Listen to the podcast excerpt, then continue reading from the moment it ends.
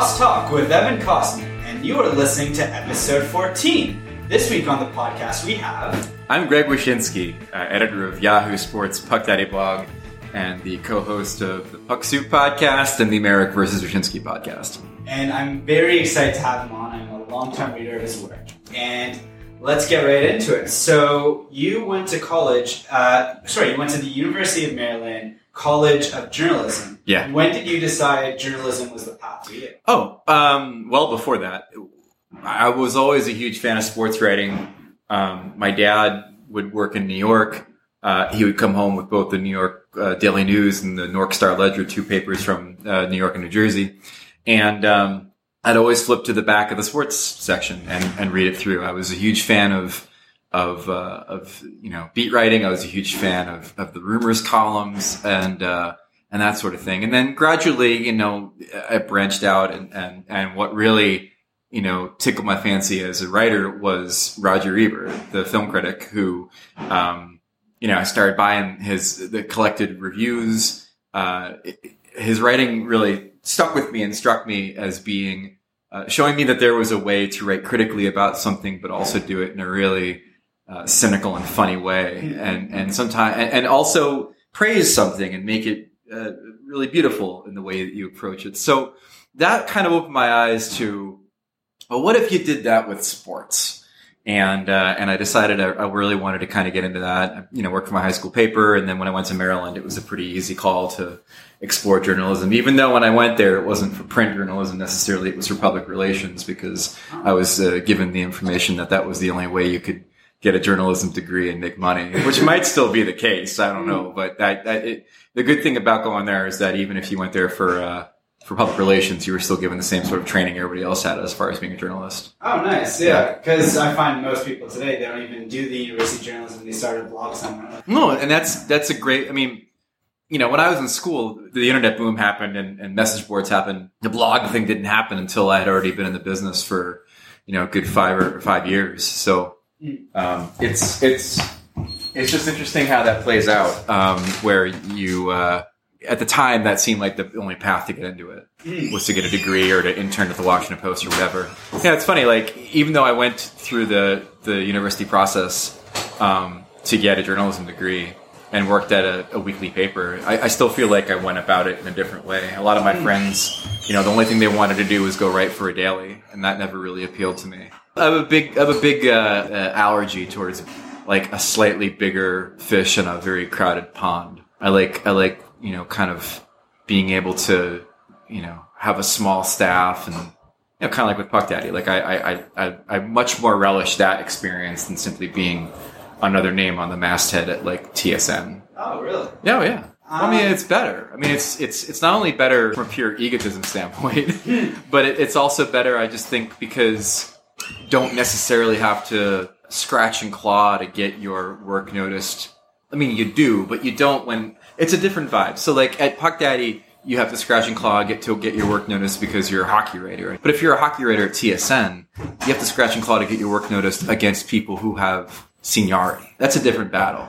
It's it's it's much tougher to make that argument against somebody who has cachet versus making the argument that well, what I have is important uh, versus the other sports writers that are at my thing. As the head of Puck Daddy Blog, do you notice that you do still get that cachet of? Do you consider yourself at par with like not at par, but like even though you have a smaller pond or a smaller thing, you're still as well known as you. No, I mean I think that's the the beauty of what we do is that I don't know if there is a comparable, and that's not to mm. put myself on a pedestal and say no one compares to me. I'm just saying that no one really does what we do. Like it's it's comedy, it's uh, it's opinion, it's sometimes breaking news, it's news analysis, it's looking at the work other people are doing and then kind of forming an opinion off that, which is the basis of blogging. Which even though it's 2017, there are certain writers who still don't understand that that's a thing that's okay to happen. So I, I feel like there is no comparison between me and Bob McKenzie or mm-hmm. Elliotte Friedman because one because they're better than me, but also because you know their function and what they do journalistically is not what I want to do or not that I could do. And, and, and I dare say that like a lot of those people that are in the positions couldn't necessarily strike the balance I strike where I can be a, a, hot take guy or write a comedic piece and still, you know, be in a room with Gary Bettman and, and get his ear and, and do a serious piece as well. it's a unique balance. And, and, you know, the only comparison I can make is when other sites have tried to do something like Puck Daddy, you know, something like, um, you know, Bar Down, for example, mm. is the thing I would always use. And, and I think that when people see those sites exist and execute the way they execute, they understand how, how difficult it is to do it. and I feel better about the fact that we've been able to pull it off for so long. How do you prepare for a season? You know, it, it, there's a certain sort of uh, cyclical functionality to to what you do after a while, and it's not to say that it's it's perfunctory. I mean, it, I think there's always a creative element to it, but you know when the previews have to run, and you know what you know what you have to do as far as you know running lists of things, uh, you know, and all the preview elements that go into things. So, I mean, I think things start getting really ratcheted up around training camp as far as remembering where all the pieces fell during the summer and, and what the storylines might be.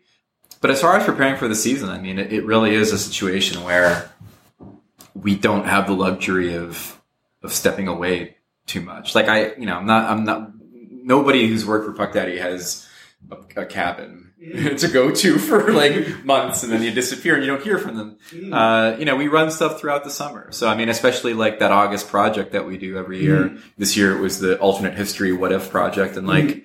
part of the mandate that we have is, you know, we've all been, you know, office drones and, and, uh, we always want to be able to give somebody something to read even if it's August and, and hockey is the last thing on your mind. So it's, it's, we're always kind of plugged in, even if it's a more, a more casual sense in the summer. So, um, there's no cramming. We all sort of stay plugged in a little bit. I never really understood that how everyone just casually takes a two month break in the summer. I know. know how that's just agreed upon by everyone. Yeah, it, it makes me want to have an agent. I mean, it's a, it's got to be something contractual where they're five days after free agency starts, like mm-hmm. people just disappear. But hey, listen, more power to them, man. Like if you can make dough and then and then you know maybe maybe everybody's vacation time is reserved for a couple months in summer. I don't know, but like mm-hmm. you know, as I've done the job and and and you know I've been running Puck Daddy since 2008.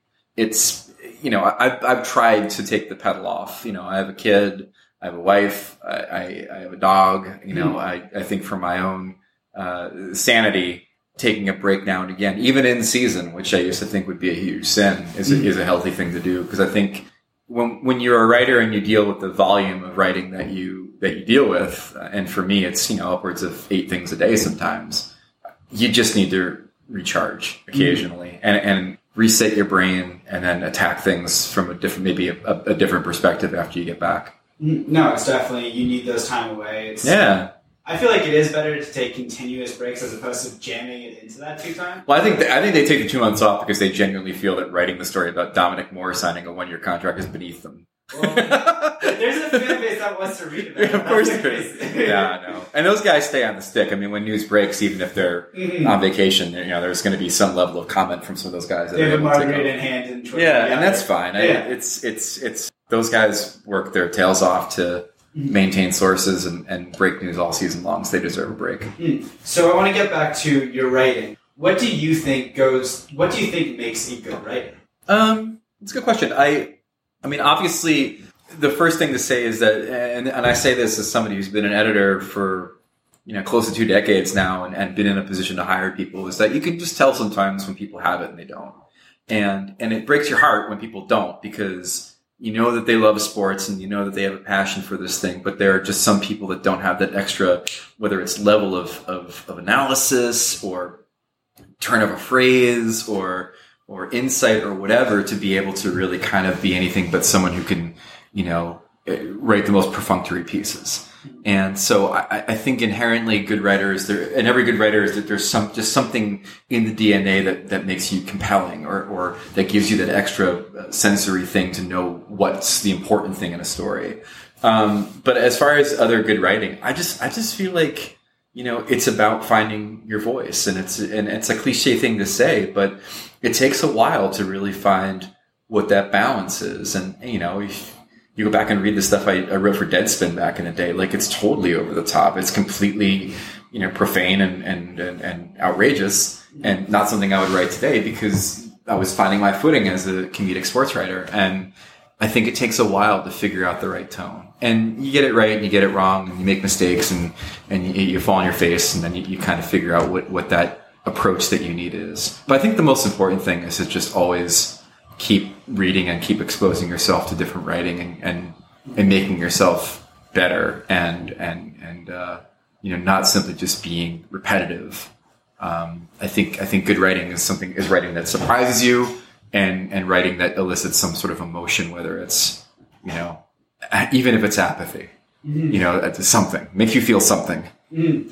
Uh, do you find that when you're reading other writers that you pick up on things that maybe you can bring to your own work? Well, that's the problem with being a writer. It's the same problem as being a film director. Like once you, you understand the language of, of, of putting a story together and once you understand the language of film, you can't go see a film or read a story without seeing where the pieces fit. Mhm. So, you know, I'm, I'm able to enjoy writing still and writing can st- still, non- nonfiction write, writing can still move me, but there's no way to, appro- I don't approach it without that sort of extra, huh, well, if you move this here, this would have been more effective. And, oh, this is clearly a one source story. Or I kind of know where this is coming from. You know, what, what, you know, the, who at the NHLPA is putting this in this guy's ear. So, I, I mean, it, from that aspect of it, it's really tough. But the thing, the, the, the writing that's really, you know, inspired me and, and, and made me, you know, happy to read it has been stuff that falls outside the old white guy paradigm. You know, I think there's a lot of hockey writing that's happening today, coverage of the, of the women's leagues, um, people of color writing on the game and, and the issues within the game.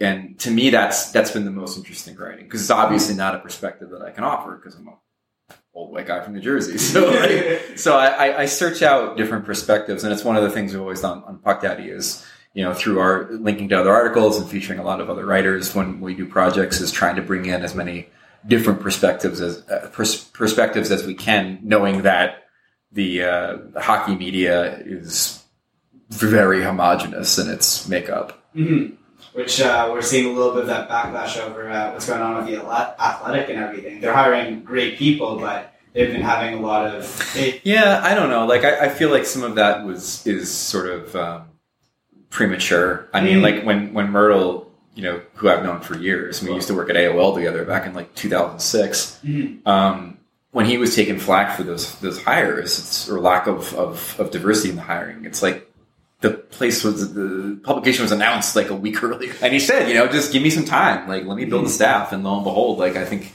The Toronto Athletic is by far the most diverse and, and, Oh, and, sure. and interesting as far as the collection of writers they have. But I think the, the, the, the trick with that is they're a startup.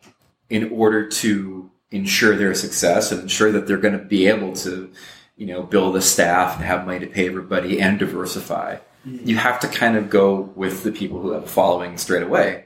So yeah, you know, it's sort of the, the dog chasing its own tail. Most of the hockey writers and sports writers are white men mm-hmm. and they have followings and because of that they're hiring white men who have followings to be the flagship faces of this project Mhm. um, and then after that you hope that they diversify but it's i mean it's it's it speaks to a, a deeper cultural problem but by, that by no means is the athletics doing No, of course. yeah It's, it's unfortunate. Like it- as I said, uh, their subscribers are predominantly male Yeah. and casually white. Like Yeah. it, it's just part of the culture, and it's unfortunate, but it's it's there. Yeah. yeah it's, that was that was a rough one Yeah.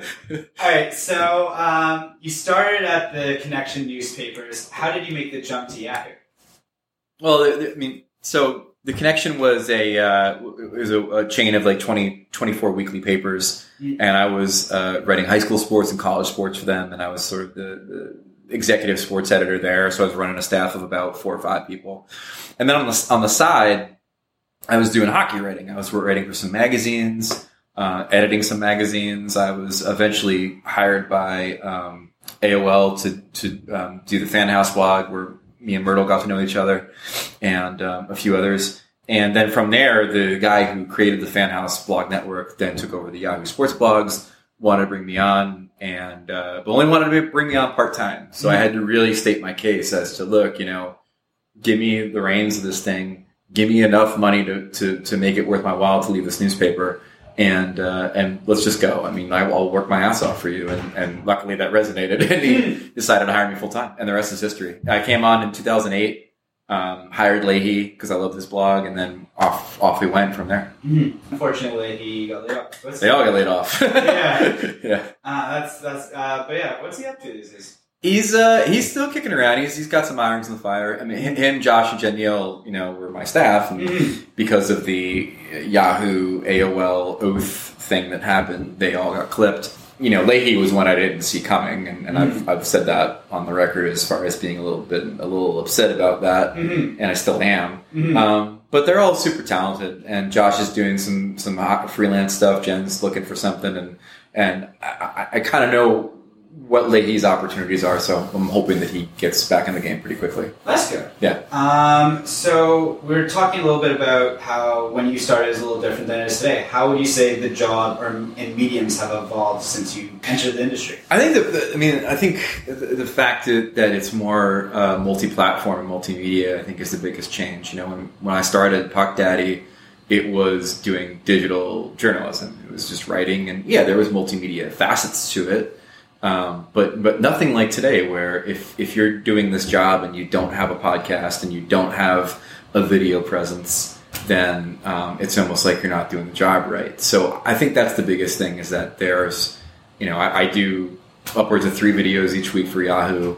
I have two podcasts on top of, of writing the blog, and I think I guess the other thing too is the the social the social media aspect of it too. I mean, you know, the I always tell the story about the, the first time I realized Twitter was a thing to pay attention to was the night that Ovechkin and Crosby both had hat tricks in the same playoff game, and Crosby after the game complained that the ice crew took too much time to collect the hats in Washington, and I, I tweeted it from my phone, and this is way this is like you know this is like 2000 when they 2009 I guess it was Mm. right, and so I tweeted it from my phone, and I got back to my computer, and you, you, there was all these people that had responded to the tweet like, "Is this a joke? Is this made up?" Because the press conference wasn't on television, so the only way they're hearing it is through this. And I'm Yeah. like, "Oh, here we go!" like uh, this has now changed the entire game and, and shifted the paradigm on how to do journalism. So uh, that's the other huge change too. Is that when I started in 2008. Um, there was no Twitter to drop news on. Every if you wanted to find my writing and my insights, it had to be at the blog. But now I think there's a sort of a um, mandate to put it on Twitter or or Facebook or other places. Mhm. No, for sure, and that's actually crazy. I didn't. I, see, I Yeah, I know, yeah. yeah, no. I'm new to like Twitter and all this stuff like within the past year, and it's just like it's crazy to see how many people are on there. It's all it's crazy to think that it wasn't even here ten years ago, and, Yeah. and it wasn't even a consideration ten years ago. Mhm. I mean, ten years ago when we first started doing the blog, uh, the most important thing on the internet vis-a-vis people finding your stuff was getting on uh, websites where you know other sports blogs were looking for stories, and, Mm. and you, you yours would be you know on Digg or whatever, and you're hoping your stuff got upvoted so it gets on the front page of things. Yeah. And like it's it's crazy to think that it's changed so much. Although the the one similarity is that it's still all about gaming the system. Mhm. You know, on those sites, you used to get your friends to upvote your stuff and, and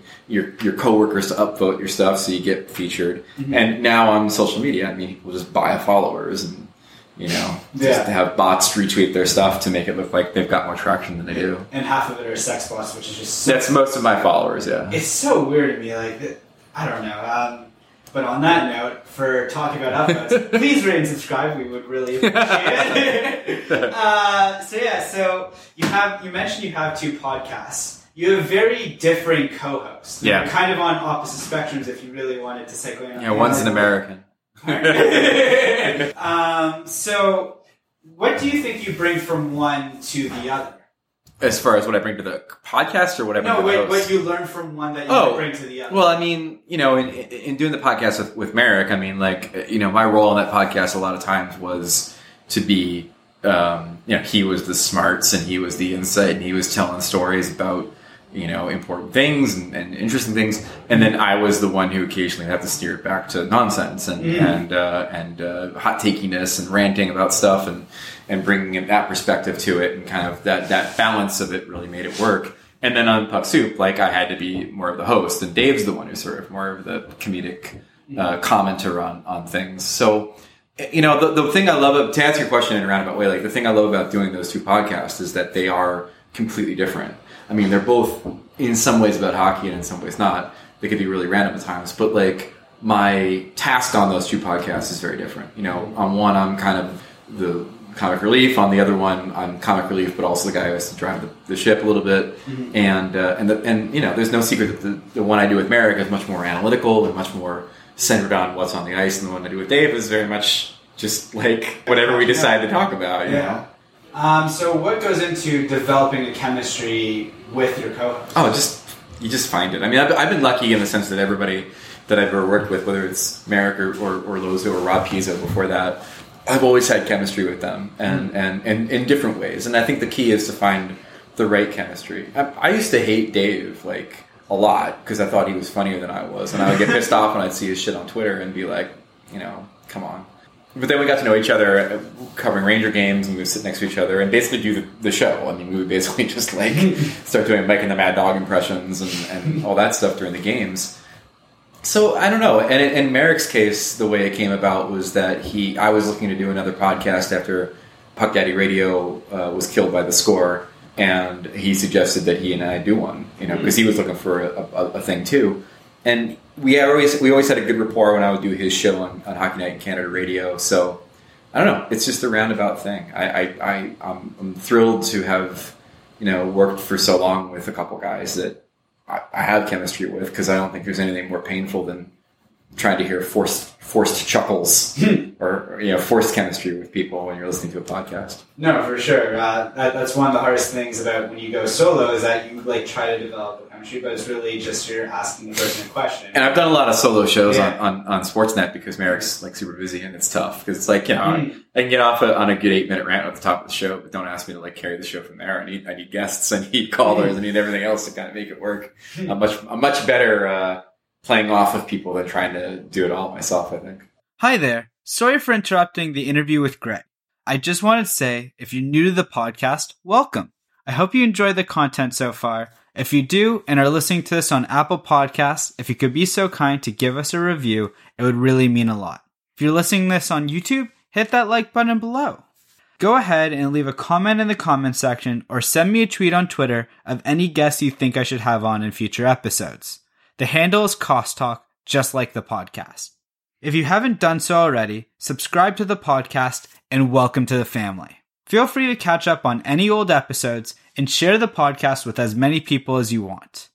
Next week, we did a deep dive with another one of my favorite writers. So deep, in fact, that we might have to cut it into two episodes. So be on the lookout for that. Thanks, and let's get back to the interview. I actually had a question about this. So, how does the that podcast work? The Marek vs. Wyshynski is that hosted on Sportsnet or how's it work? Yeah, we, we Okay. both do it remotely. Mhm. Um, sometimes he's in studio, sometimes he's at his house, and we both uh, use a inside baseball. We both we both remotely uh, connect to the board Oh, at the. Fan 590 or Mm. Sportsnet 590, and uh, we have a board op named Sam, and he he makes sure everything's cool. And Marek and I are talking like we're in the same room, but we are in different countries. And then Dave and I do the show together in person, which is sort of you know. The, you know, we have a couple mandates on Puck Soup, and one of them is that we do the show in person as often as possible, and then the other mandate is that we uh, don't do phone guests, Hmm. um, and also that we don't do hockey players. The only hockey player, the only hockey player we've ever had on that's a current player is McDavid, just Yes. because how do you turn that down? But we don't. It's not. The show's not about that. Marek, me and Marek are about that. The puck soup's not about that. It's funny you bring up that rule about uh, the no hockey players. Do you kind of wish there's more room for people to be unique within hockey? I do, but I, I think that's a, a, a sea change in culture that has to happen. Like Jack Eichel talked about that this week, actually, to Sports Illustrated. He talked about how, you know, he laments the fact that the players can't be individuals, that the hockey's way too conservative. And Eichel's always a guy who struck me as being uh, an enormous personality, um, but just knowing that he can't display it the way he wants to. And you know, part of that is is probably coaching and probably general managers telling guys not to be that way. But at the end of the day, like Eichel said, I mean, it, it's about players side eyeing other players that speak out and are more about the name on the back than the logo on the front. And you know, the NHL gets a lot of grief for not marketing players correctly or not letting them exhibit their personalities. And like, it's so misplaced. Like the NHL, why the, why would the NHL possibly not want personalities? Personalities sell tickets. Personalities uh, make you tune in and watch on television. They they are all about personalities. It's just the culture of the game uh, means that they can't have them. And you know, it's not the NHL that killed the trick shot competition at the All Star game was the Players Association. Really? Oh yeah, no, without question, because those guys felt uncomfortable being put in that spot to perform. the, and- the players felt uncomfortable. The players felt uncomfortable. Really? Yeah, so they didn't want to do it anymore. And the and the NHL, the NHL wanted to keep doing it. Mhm. You know, they loved the they loved it. They loved the idea of them, you know, putting on goofy hats and stuff. But the Yeah. Players Association was just like, nah. And so that's that's the challenge. Is you know the NH, the NHL has come to these guys. They've come to Sidney Crosby. They've come to all these players and said, "Let me, you know, we, we're on NBC. Let's put you on NBC shows." And just like, nah, I don't want to do it. And it's come, you know, the thing back in the day when like Scott Gomez was on soap operas and stuff, Mm. when he was with the Devils. And now we have a thing where these guys don't really want to do anything. So it's it's tough, and, and the players themselves, in a lot of ways, are to blame for it. Not only the culture that they they uh, propagate, but also just because they don't they don't want to have to put themselves out there like that. Hmm. We bring you can bring up Twitter again. Like they're afraid to tweet anything because Well, That's a different animal because you know the problem with Twitter is that you tweet the wrong thing and and, and then you have to quit.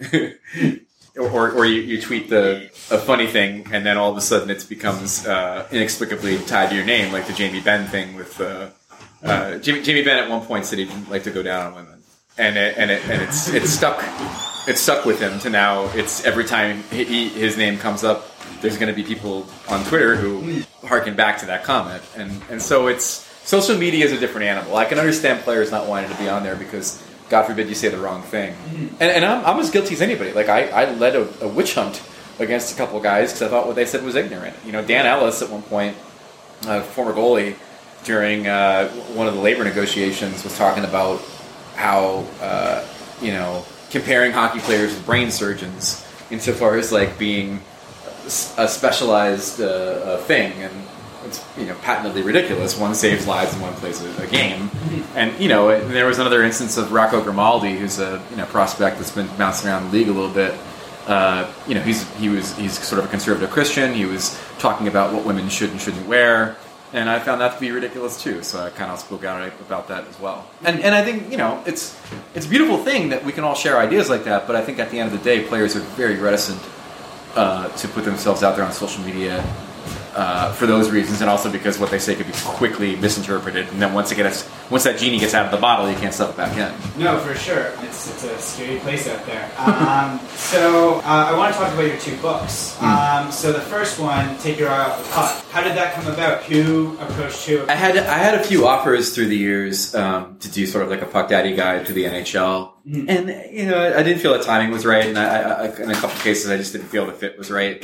And then Triumph Books uh, had this football book called "Take Your Eye Off the Ball." It was a really interesting look at, at football beyond the box score and beyond what you see on television. And, and they said, you know, what about doing a hockey book like that? And you know, the, the original idea was to do it with a, an ex-pro or somebody like that. And, you know, for various and sundry reasons that didn't come together. So it's like, what if you wrote it? And I'm like, what if I did? Mm. And, uh, and so I, t- I took it because I, I felt like the, t- the kind of book that I figured it was going to be was really interesting to me because I, I don't profess to know all there is to know about hockey. I found it to be a, a chance for me to go and find out more about certain aspects of the game that I'm, I'm that are alien to me, like goaltending, for example. Like, you know, hmm. talking to a couple of goalie coaches and really getting a handle on, on how they prepare and, and, and what happens in that split second on the ice and all, all those things. So I really, I really enjoyed, I really enjoyed doing the book, but it, it kind of they came to me and, and pitched it. And I said, that's, that's a really cool idea. I, I'd like to kind of do it. And, and luckily they,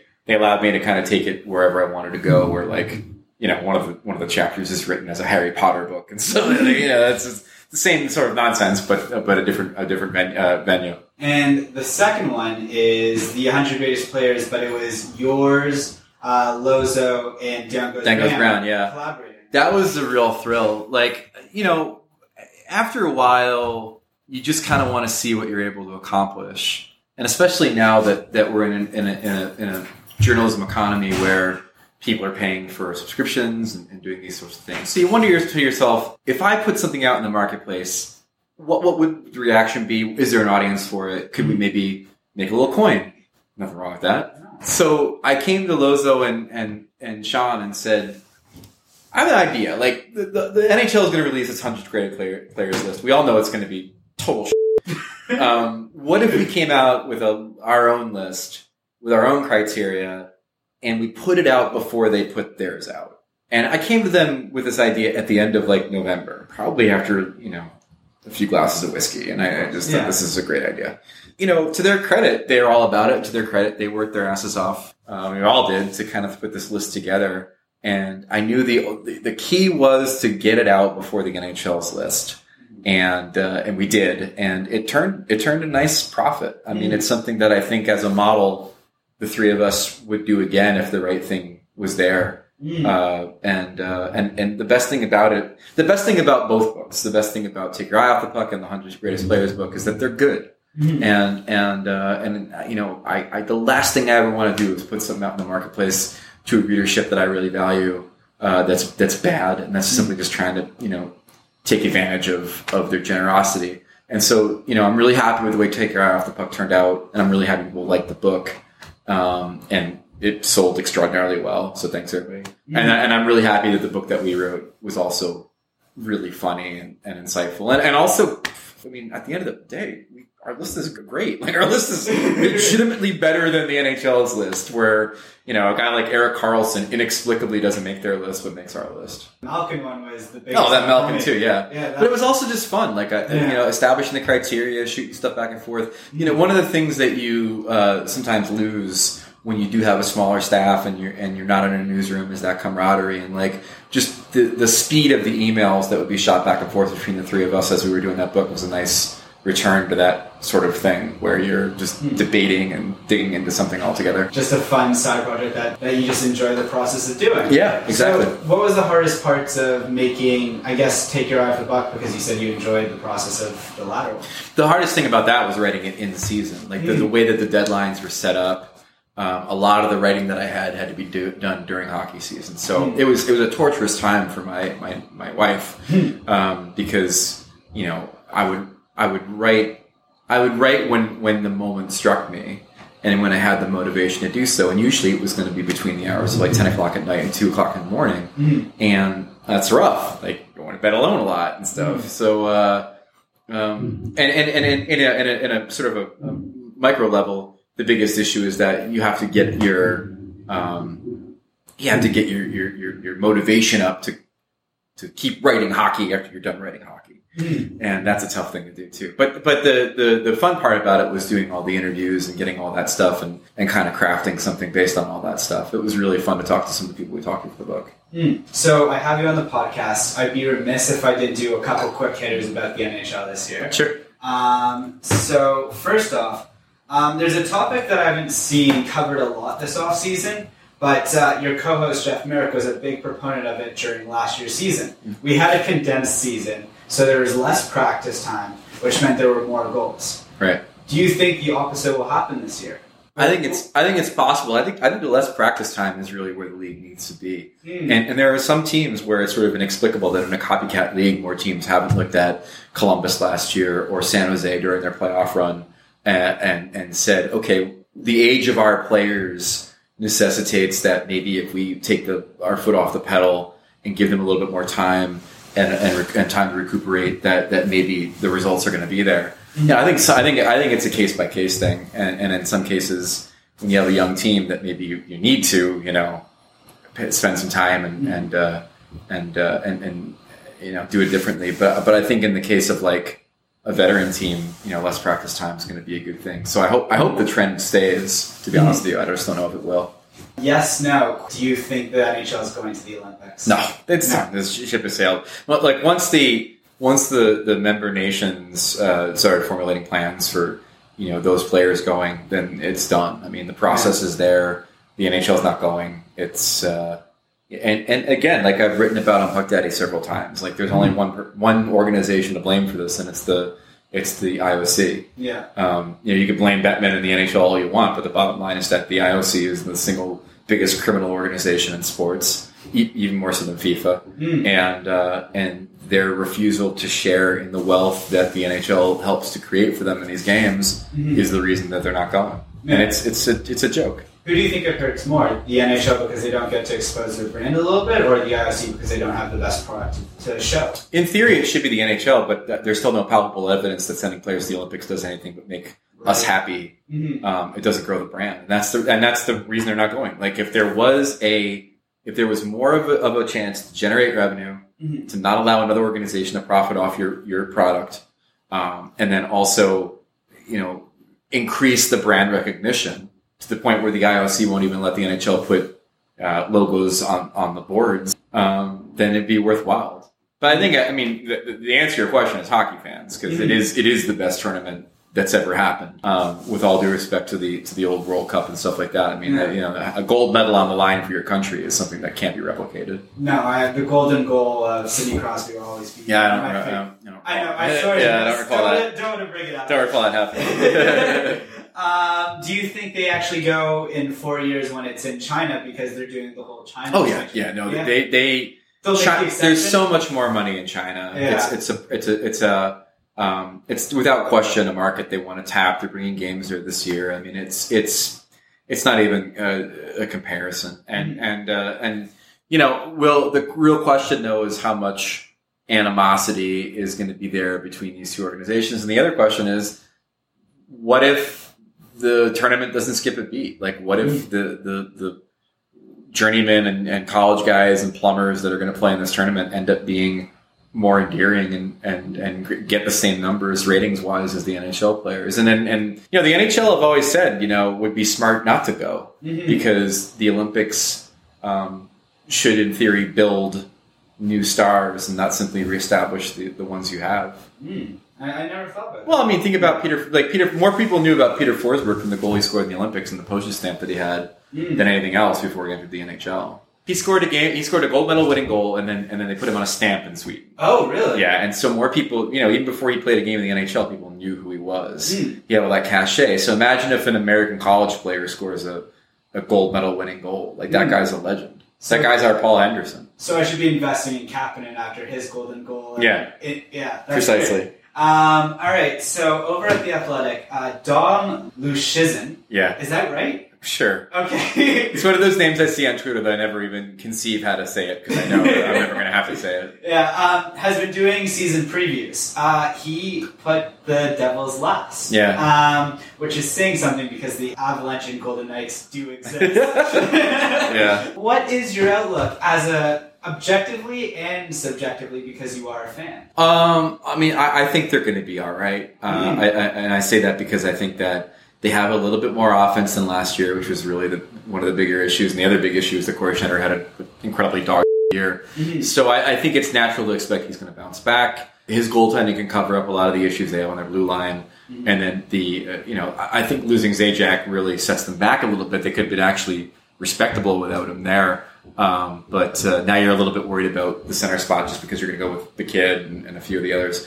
I, I think they're going to be better, um, and and I think they'll probably be not not last in the NHL unless they're trying to be. In which case, you come back to the problem they had during the Auston Matthews draft, which is Cory, uh, Cory Schneider playing well in a season when you just want to be bad. Well, so basically, you're saying it sort of hinges on Cory Schneider. Yeah, and yeah, exactly. Because I think I think he's the kind of goaltender where if he has the, the season he had a few years ago, uh, it, it dramatically changes the fortunes for that team. Are you of the opinion that his timeline sort of doesn't align with uh, everyone else's? Um, I'm of the, thought that he should be traded because I, I, I- think that he's, um, like I said, I mean, this is a team that, that is a few years away from contention, and, and I think that his presence there really mess with their ability, ability to win the lottery when they should have won the lottery, rather than winning it in a year where there isn't a, a Matthews or McDavid there. No, for sure. Um, so, who was a better preseason acquisition? Thomas Vanek by the Canucks or Pierre LeBrun by the Athletic? Pierre LeBrun because he's going to be there for more than one year. One would Yeah. imagine, but uh, no, it's uh, the, the Vanek thing. I mean, Va- Vancouver's sort of an inexplicable team, but you know, it's good good for Vanek to keep getting work. I think they're doing the the Leafs thing that they did a couple seasons ago, where they sign guys for one year deals and then ship them off at like the trade. Well, that's what the, what the Devils have done for the last couple of years. I mean, you know, you, you sign Lee Stempniak and you get him a bunch of goals, and then you trade him for a third round pick. Mhm. So the Ray Shero special as it's become. And the last question is, uh, in the most respectful way, when the Leafs inevitably win a Stanley Cup this season, am I allowed to be happy? Yes. Yeah, you could be happy because I think uh, there's a huge difference between you know being happy your team finally won a cup for the first time Mhm. since the '60s and and uh, celebrating the inevitable playoff appearance of a team that, that has the best player in the world on its roster. Mm. So that was your big sticking point. It was just the. I just the thought it was stupid. Like you, Yeah. you, you, you won McDavid. this was this was this was a expected, understandable, inevitable result, Mhm. and to treat it like they did, where they just you know like they, they won the lottery again, was just very bizarre for me as Oilers fans. One of the happiest moments I've ever had as a fan was the Oilers striking fourth in the Auston Matthews draft. Me and my friend were so much happier about that that the Leafs Yeah. made it the top three, and it wasn't the It would have been it would have been anything. Armageddon Yeah. if they had won the lottery again that year. If they had Auston Matthews and Connor McDavid, there, there's no more Yeah. NHL. It's- they're the Golden State Warriors. It's another dynasty, which isn't a bad thing, but but in that case, it would have been a bad thing. Mm. They already had one. So to close out every episode, uh, I have a, a segment where I have my guests ask the next guest a question. Okay. It builds a little bit of continuity, and it, the question I find represents the person asking it and the person answering it. So your question comes from John Corbin, my last week guest. What do you do? And not in the sense of what job do you have, but what is your purpose? What were you put on earth? to Oh, uh, t- I mean, I guess there's no other uh, option than to uh, entertain. I mean, that goes back to high school where I was, you know, voted class clown and, and whatever, and, and and you know, it's and I, and I think entertaining can be a lot of different things. It could be being funny, it could be informing people, um, it could be you know providing diversion, but also it could be taking on the issues of the day and uh, you know trying to rally people to your cause. So I, I guess the broad definition of entertainment is what what I would do.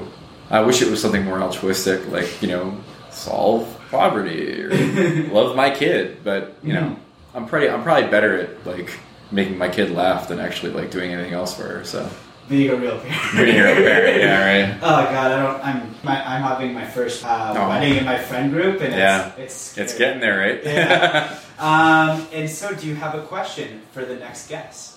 Yeah, what is the uh, the best science fiction movie that takes place entirely? The, the majority of it takes enti- uh, takes place entirely in space.